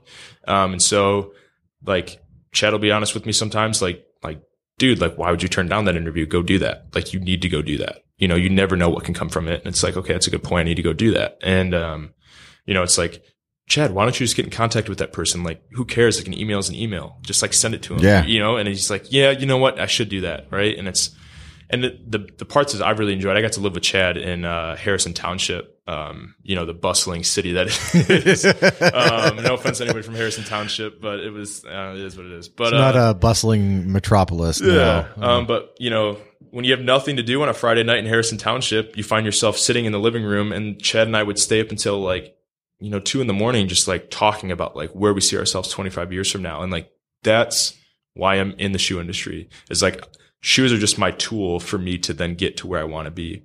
Um, and I don't even know where that is. I just know I want to be successful and to look back and like say like I did it like the right way, even if it, even if it was a crazy way. And those are the conversations I really enjoy internally with our friend group is like Chad thinks of Chad's a totally different thinker than I am. Curtis is a totally different thinker than I am. Joey's totally different than all of us. And it's like, um, that's been the really cool part for me is like getting those perspectives and like challenging each other on that. And I think too often, like within friend groups, people get like too hurt Oh, by yeah. comments and stuff Yeah. like that. And it's like we've we've literally grown up with each other. I've been friends with Curtis since kindergarten, Chad since like first grade, Joey since like fifth grade, right? We all lived next to each other. Like our families are basically families within themselves. And like so we we're nothing but honest with each other. And like that's been really cool, is like we're competitive with each other to a healthy like sometimes we need to be like you know, it comes to blows a little bit. And then we're like, dude, I'm so pissed at them talking, like talking shit to the other friends. And we're like, dude, just talk to them. And then we have like our little interventions and then it's all good. Right. Talking shit is an integral part of the Yeah.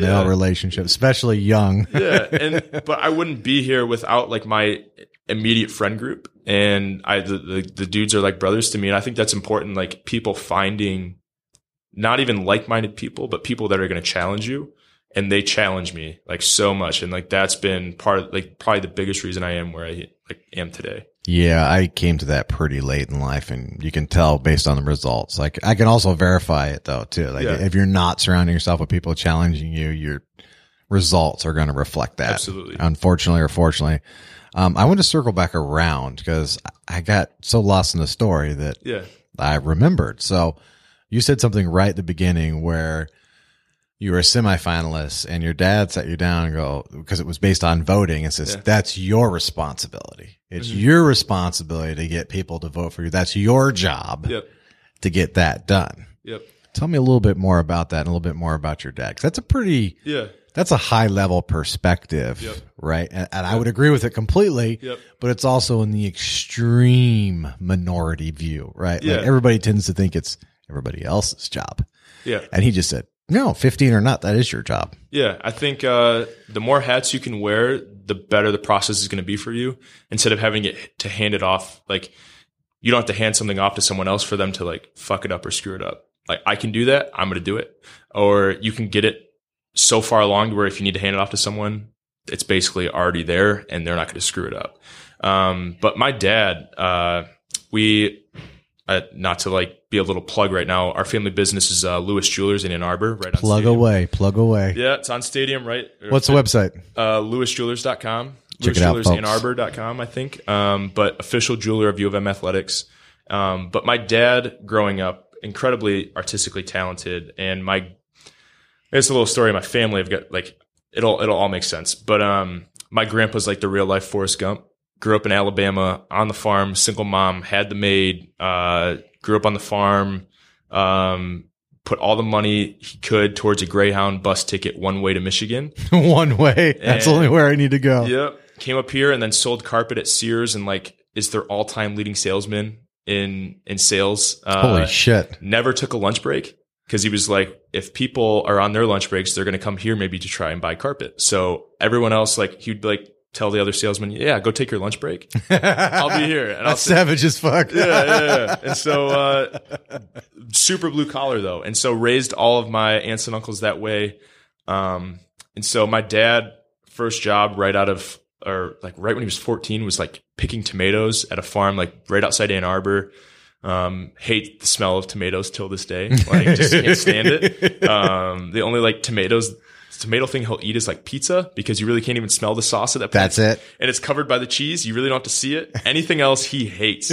Um, it's kind of funny. Um, he's probably going to laugh when he hears that. But so my dad, uh, and my, so my uncles were raised blue, really blue collar. And so what was the point of going to college back then in the, in the seventies when you could just go straight to the auto industry, make your money, get the benefits better than a teacher. Oh, yeah. Great, great salary. Like what Michigan was built on that kind of then eventually kind of led to its demise in 2008 a little bit. Um, that and now Michigan's really reinventing itself, which is really really cool.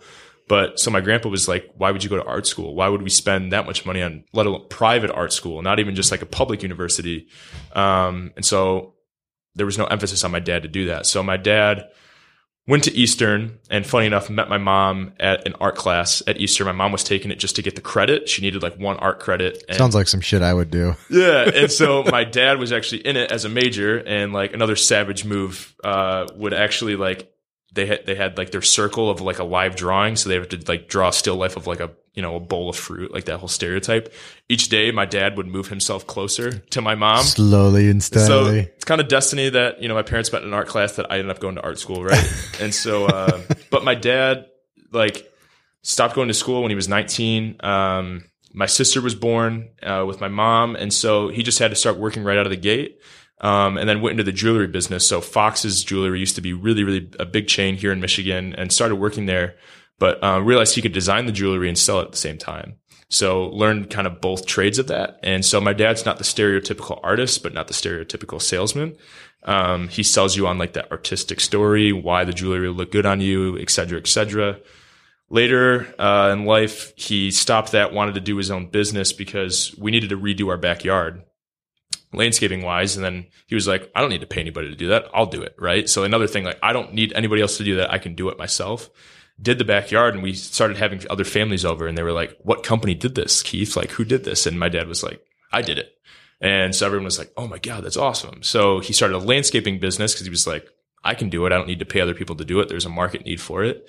Um, Brighton, where I'm from, like the community was starting to grow back then, like 2000, 2001 was really, really growing. And so there were a lot of expanding neighborhoods that needed that. And so dad found the market need, right? Just like with anything else. And identified that and did it. Um, and now is back doing the jewelry business with my uncle at Lewis Jewelers in Ann Arbor. But it's cool because he does custom jewelry for the athletes. Uh, a lot of time that come through, the the doctors does custom wedding rings or whatever, um, and is a salesman at the same time. So he does all the marketing and stuff for the company, but then also does all the custom design for it. So he wears both hats to where normally any other company would have two headcounts for that. Our store just that's my dad. So that's how I've always been raised is to like not be the stereotypical artist that was like in high school, like all emo or whatever. Yeah. Yeah. Like, or what was me? Nobody understands my art. not responsible yeah. for, you know, completely different. Yeah, but then I also like was really into sports, but I wasn't the stereotypical like jock, right? I didn't like wasn't like a meathead or anything by that. So like having to wear both hats and like that's a big trend in my life is like how do I wear multiple hats at the same time? Like I know I'm wearing one right now, but uh no pun intended. But like so that's my dad he, during that contest was like, why would you wait for people to vote on your stuff? Why don't you make them vote for it? And so it was like he's like, there's no rule in there saying that you can't go campaign for yourself. And so that's what I've realized when you get into the industry and you're up there and you're pitching in front of executives that have a business mind, you can't sell them on the artistic part of it. It's like, how is the shoe going to sell? How are we going to hit our numbers? What's the margins? All that. And I learned how to do that. So I learned how to be a business person along with how to be a designer and then also like learn on how to make the shoes. Right. So then wearing all three hats of that. Um, and so I, for the most part, like don't need a hundred percent someone else to do, you know, other roles. I can kind of meet them halfway, you know, learn how like their lingo, how they talk, like their verbiage, everything like that, and like learn how to navigate that instead of, you know, just being kind of lost and handing something over that can't be translated. Yeah, it's like a warm handover, right? Instead Yeah. of just here, I'm done, your Yeah, turn, it. Yeah. right? It's like, yeah. what are you thinking? How do you do? Okay, Yeah, I see where you're I going mean, with that. as much as like I think we get trapped in like emails and looking at people as like elect- an electronic screen. People are people, you know, and you have to be able to talk to them like like they're a person, like you're sitting down at dinner with them, like having a nice cordial conversation. And so it's like when you walk over to hand something off to someone, it's not like, hey, can you do this for me? It's get there five minutes early.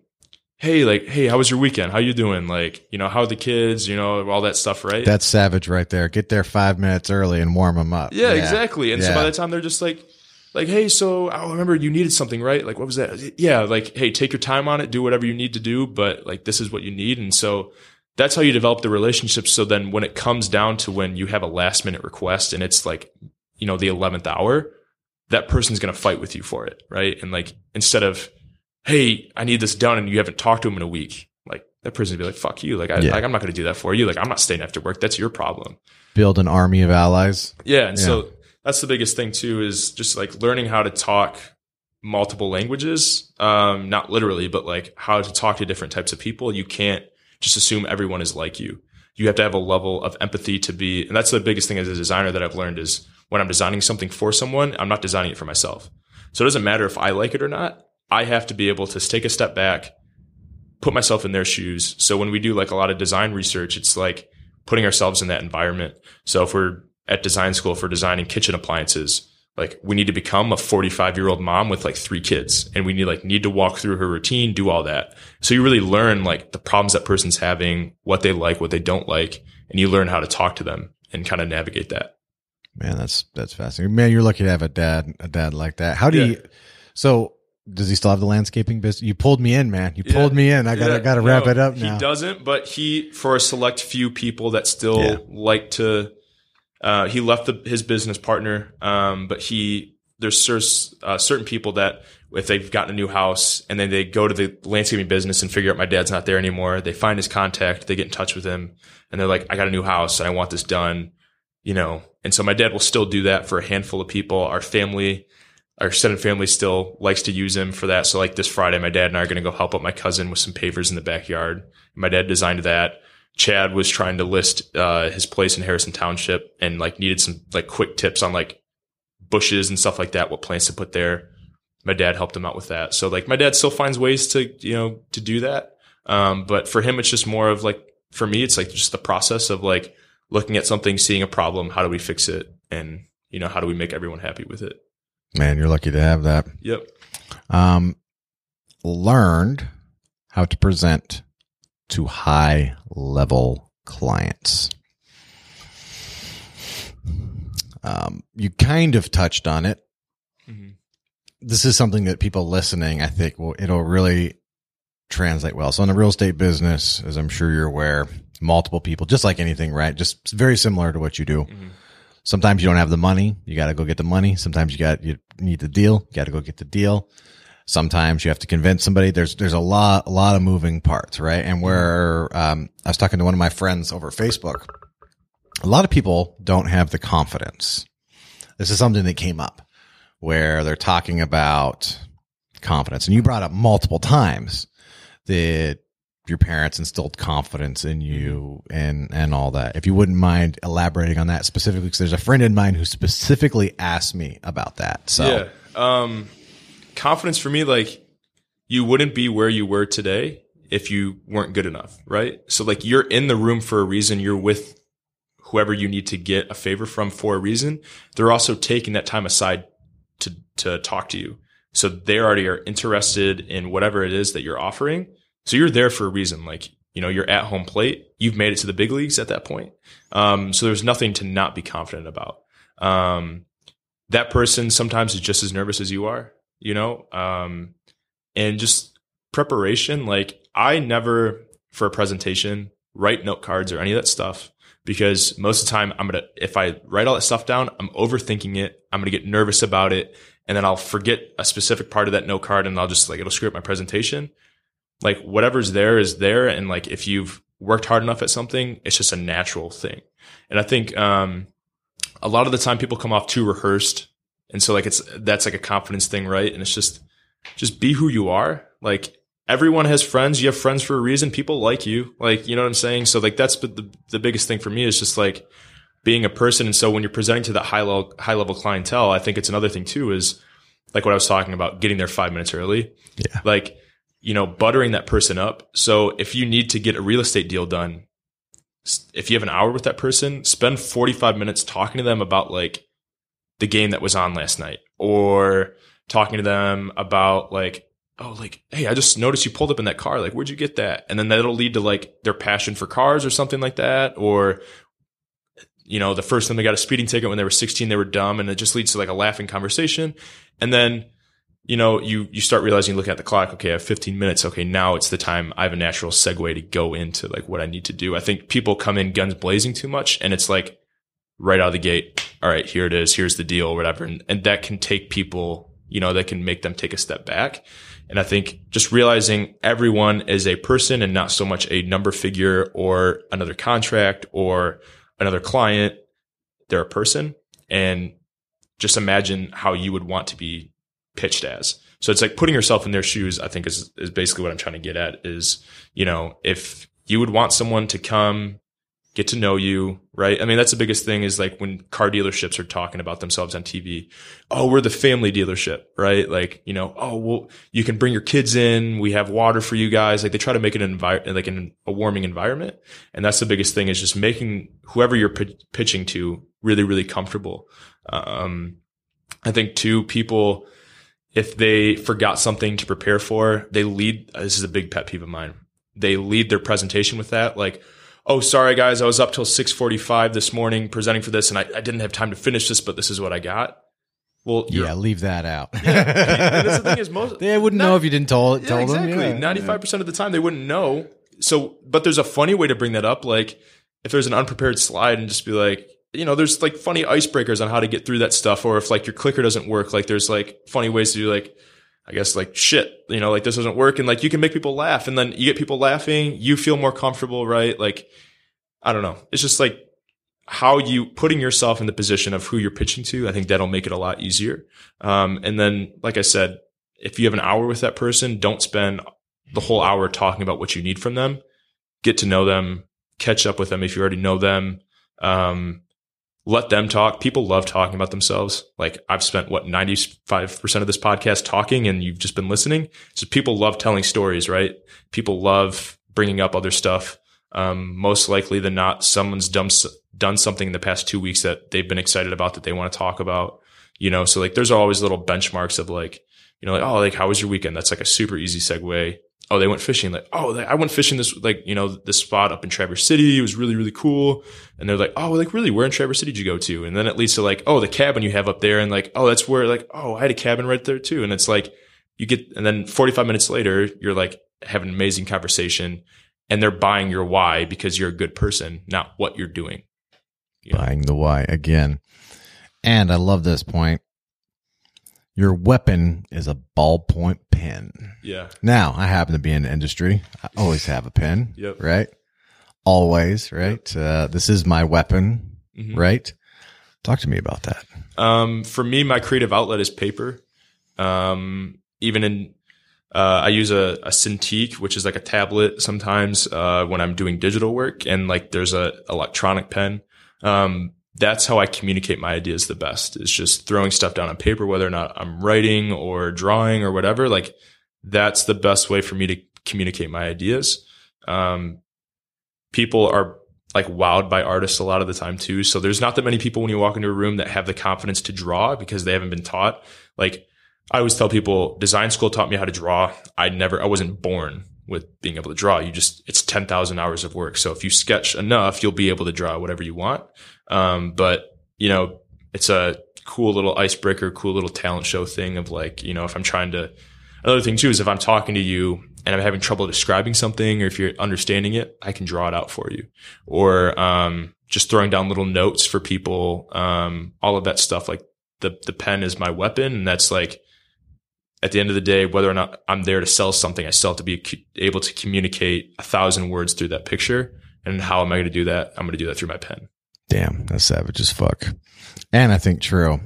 And I think more true every day, especially as more and more electronics. I just, I just think there's something, and to your point, the visual, I don't know. It, mm-hmm. not everybody, but a large, large majority of people respond to visuals. I know I do. So yeah. what does the future hold for Allen? Um, I don't know. I, I don't know what company I'm going to end at end up at in January after I graduate. Um, but I know I want to be at a place where I can tell great stories, be a part of a brand that I believe in. Um, but at the end of the day, I think what's next for me is just creating dope shit, anything that I want, um, and just believing in the product that I'm creating. And the moment that that doesn't happen, I need to check myself and go somewhere else or do something different. But always creating and problem solving. And that's like, that's the future for me is looking at a problem, um, rallying a team to fix that problem. Um, so I guess teamwork would be another one that's, that's in the future for me. Um, and so that's where I want to end up. Whether it's my own business, someone else's business, I just want to be a part of something I believe in and fixing problems that I feel like and telling a, an authentic story, not a half baked story. Yeah, authentic is good. So this next part, um, and it could be anything, I call it like success routines, habits, or books, podcasts, videos, anything really that has had a huge impact on you that you think would be helpful for other people? Um, there's like, I guess, like three things. Um, I love listening to music and, uh, you know, like talk radio is good, podcasts are great. Um, but I think, especially in the morning, like especially when you're stuck in traffic, you can become like very like relaxed and dull. And it's like you need to think of each day as like game day. You need to get like hyped up. Mm. And so like I put on music that's going to wake me up. Like, so whether it's rap for someone, whether it's like death metal or if it's like some country or whatever, or rock, like I'm putting music on in the car. If I'm walking to work, I'm putting my headphones in and I'm treating it like it's a game day. Like, What's your go-to shit, man? When you wake up in that morning, you're like, "Fuck this day! I don't want to do anything," but yeah. you know you have to perform. I, What's your go-to shit? There's there's some good Drake shit um, that I really really have been on. Like I, that's my constant. Um, the older Kanye stuff, new Kanye stuff's all right. The older stuff, um, J Cole, I've really been onto, and then uh, this new guy, Logic. Uh, J. Cole and Logic do a really good way of telling a story, but it's not like two spoken word story. And so like it just gets me hyped up, right? Because they're talking about their struggles and they come up and it just gets me like super excited and it puts me in a different place. So when I come into work, like I'm ready to go and I don't need like that warm up period. Like I'm not wasting time going to get coffee. Like I'm like ready to go. Um, another thing too is, uh, I like my time to myself. And so we're in such a fast paced world that I think people are always like, if they, they feel weird if they have an open time slot in their schedule. And, uh, I like my time to myself to decompress. Cause like as much as I love what I do as work, and I'm sure you as well, I believe in the fact that you need time to turn that off and just decompress. So like whether it's me just like watching sports or whether it's me like watching like I love Shark Tank. I go home, I watch TV, or if I just like, you know, listen to some music, I'm trying to decompress by myself and just like not even think about what happened. And I'll think about that a couple days from then. And I think you need time to decompress. I think a lot of people make some like knee jerk reactions based on the fact that they haven't taken themselves away from the situation. Oh yeah, for sure, right? Yeah. And so I think we don't decompress enough as people. And so I like my time to myself. Uh, people call it lazy. I don't think it's lazy. Like when you're doing nothing, like when you're doing nothing, sometimes that's fine. Um, because you need breaks and be, you become more efficient. And also like, um, another reason I, my, the pen is my weapon is like, if I take myself away from a project for like two days, there, I'll just be like randomly driving or something. And it's like, I look at something and it's like, oh my God, like that could be applied to this. Like that's inspiration for me. And like, I wouldn't have got that if I would have tried to finish that project the two days before that. So just taking time to be a person at the end of the day. Um, and then also like try to find inspirations in places you would never think of. So like put yourself in like awkward situations. Um, my girlfriend's in dietetics. And the reason I love that is I know nothing about like nutrition or food, any of that stuff. Like I'm just, I'm a bigger dude. I love eating, like all Yeah. that stuff. Hell yeah. And so, um, like I'm a savage when it comes to food. I'll take down stuff and like, How do you feel about barbecue? I love barbecue. All right, I have a value proposition for you off air. yeah, yeah, yeah. Um, I love anything. I'm not a picky eater, but until I started, uh, before I started dating, her, I didn't know any of that stuff. But it's a field I know nothing about. So like when I get off of work, we start catching up at the end of the night. Like, oh my god, like I'm finding out. I'm excited to hear what she has to talk about because it's something totally different. But it's changed my perspective in ways I wouldn't have thought. Um, my dad doing jewelry. I love calling my dad like, "Hey, what's going on in the jewelry business? Like, what happened today?" And I'm talking about something completely different than my realm of work. And I think that's really important because you need to become as well rounded as possible. And then I guess lastly, like a fourth point kind of is um surround like our, coming back to our point, surrounding yourself with people that are going to challenge you, not like-minded people. Because Yeah. like-minded people, you become content, you become a routine. Like there's a there's a lot of valued parts to having a routine, but the more you can be on your toes, the better, I think. And so like my best best friends in supply chain, Chad does real estate, Joey's at Michigan State 2 years younger than me, my girlfriend's in food nutrition, my mom does jewelry sales, my dad does jewelry design. I have other friends that are really into politics. I'm like and then I have my friends at school that do design, but they're totally interested in different parts of design, right? So it's like I'm not with someone who I could like identify as like my twin, right? It's just it's and that's good to me because it keeps me on my toes. I always have my eyes open. Um, and then also too, like I guess like so fifth point, uh, just like be a little bit more subdued, like behind the curtains a little bit. Like don't come in guns blazing a lot of the time. Like kind of ease your way into situations, and I found a lot of success with that. To where I just I make it like a natural relationship or a moment or whatever, instead of just coming in like like a wrecking ball and literally like fucking shit up. You know, Yeah. like so. Um, like most of my life. yeah, you know, you gotta like you gotta ease your way into a lot of that stuff. So I guess those are some of the talking points to I guess my success a little bit. awesome. Is there anything that you want to talk about that we didn't talk about? This is your opportunity. It could be Uh, anything. I guess just like one point is uh I think people it's a conversation Chad and I have a lot, um, especially coming from Brighton, is uh people just see like uh my dad is really successful at this or my mom's really successful at this and so I'm gonna go to school and do that.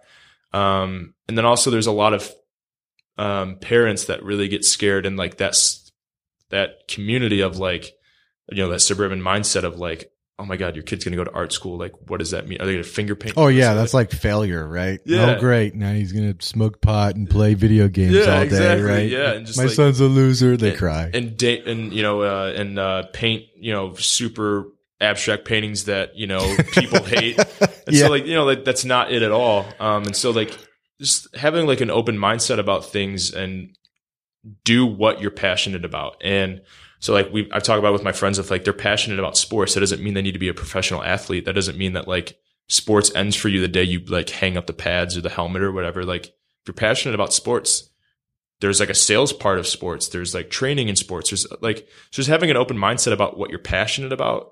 It doesn't have to be like a side gig. And I think people too much like, okay, work is work. And then I'm going to go home and do what I'm passionate about. And I think that's like totally backwards. Like you should come home and decompress from what you're passionate about and be excited to go back the next day. You shouldn't be excited to go home a lot of the time. Granted, there's going to be days with no matter what you're doing, it's shitty and you have an hour's worth of traffic to get through and you're just like, oh my God, I never want to do this again. But, you know, just doing what you're passionate about and like worry about the money figures later, like that'll always come. Like, you know, um, my parents have always told me that. And like now I realize it. Like I look, I got scared in high school and I was like, I want to go to art school, but like do people make money doing this? Like, what do they do? And now I realize like coming out of school, I, I can make like sixty to seventy thousand dollars right out of school. Like doing design, I'm drawing shoes and I'm getting paid to do that. Like I got paid twenty five an hour this year at Nike to draw shoes. That was like amazing. I didn't realize that was an opportunity, but the money came after I just you know put my head down and worked at it. Dude, that's awesome. Well, I want to thank my guest today, Allen, for his time and encourage you to check out what he's working on. So go to Allen Largin, A L L E N L A R G I N. Hit him up on facebook.com forward slash Largin and on Instagram, Allen P Largin. And if you enjoy this podcast and find it helpful, do me a favor, subscribe, rate it on iTunes and share it across all the social medias. And I really do appreciate it. And for everybody who has already done it, I know if I know you personally, I've reached out and said thank you. And if I don't know you personally, I really do thank you. Uh, I really do appreciate it. And it's how we're going to grow this podcast. If you have any comments, uh, questions, or suggestions, go to renegadedetroit.com.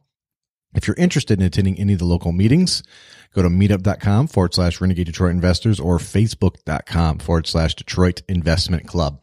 You can hit me up on Twitter at Jeremy Burgess, and that's also my Instagram handle at Jeremy Burgess. I'm on Snapchat at Jeremy A. Burgess, and go to youtube.com forward slash user forward slash Detroit wholesalers.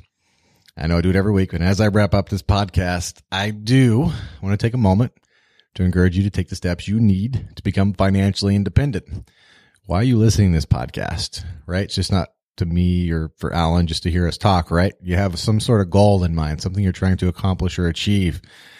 And I would say, why not now? What if you die tomorrow? What if you wake up in 40 years and your life has passed you by?